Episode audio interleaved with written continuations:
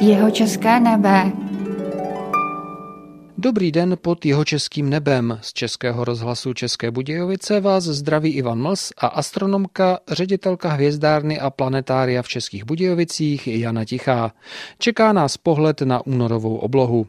Můžeme začít sluncem, i když to se nezdá jako ta pravá astronomická obloha, ale jak říká pranostika na Hromnice o hodinu více, Hromnice jsou hned 2. února, nebo byly, a skutečně vidíme jak ráno, tak večer, že je déle vidět, že je déle světlo a pokud si spočítáme přesně jako to prodloužení dne, prodloužení oblouku slunce na obloze od východu do západu slunce, tak skutečně to odpovídá.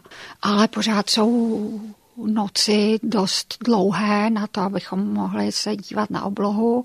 Já jsem třeba tuhle šla z práce a už byla tma a procházela jsem parčíkem, ve kterém není umělý osvětlení a viděla jsem krásně vedle věžáků zářit eh, souvězdí Orionu se všemi těmi výraznými a významnými sedmi hvězdami a Sýria ve Velkém psu, takže vlastně v únoru pořád ještě vidíme nejlépe zimní souvězdí, teda tu skupinu kolem zmíněného Orionu a na západ od něj dál Víka s jasným Aldebaranem a se skupinkou hvězd s otevřenou hvězdokoupou, který se říká Kuřátka, tak jako lidově, která se jmenuje Plejády a na druhou stranu Doriona směrem k východu vlastně vidíme velkýho psa ze Sýrie, malýho psa, brčence, a, takže se pořád ještě dá kochat to oblastí zemních souvězdí, ve který je shodou okolností vícero jasných hvězd, takže to podle mě nějaká hodně krásná část oblohy.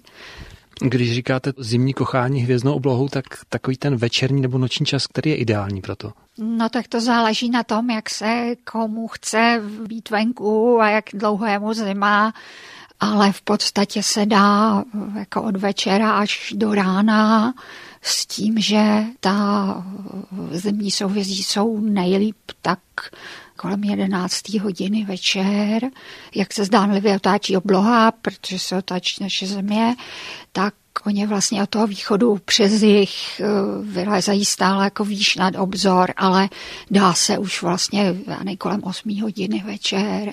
Komu se nechce být do rána venku. A co planety v naší sluneční soustavě, co teď můžeme v únoru vidět a nevidět?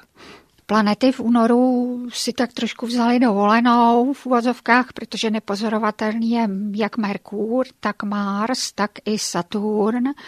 Ten je přímo 28 února v konjunkci se sluncem, to znamená, že na obloze jakoby těsně vedle něho, čili z toho vyplývá, že není pozorovatelný vůbec. A vlastně nám zůstávají pozorovatelné pouze eh, Venuše a Jupiter.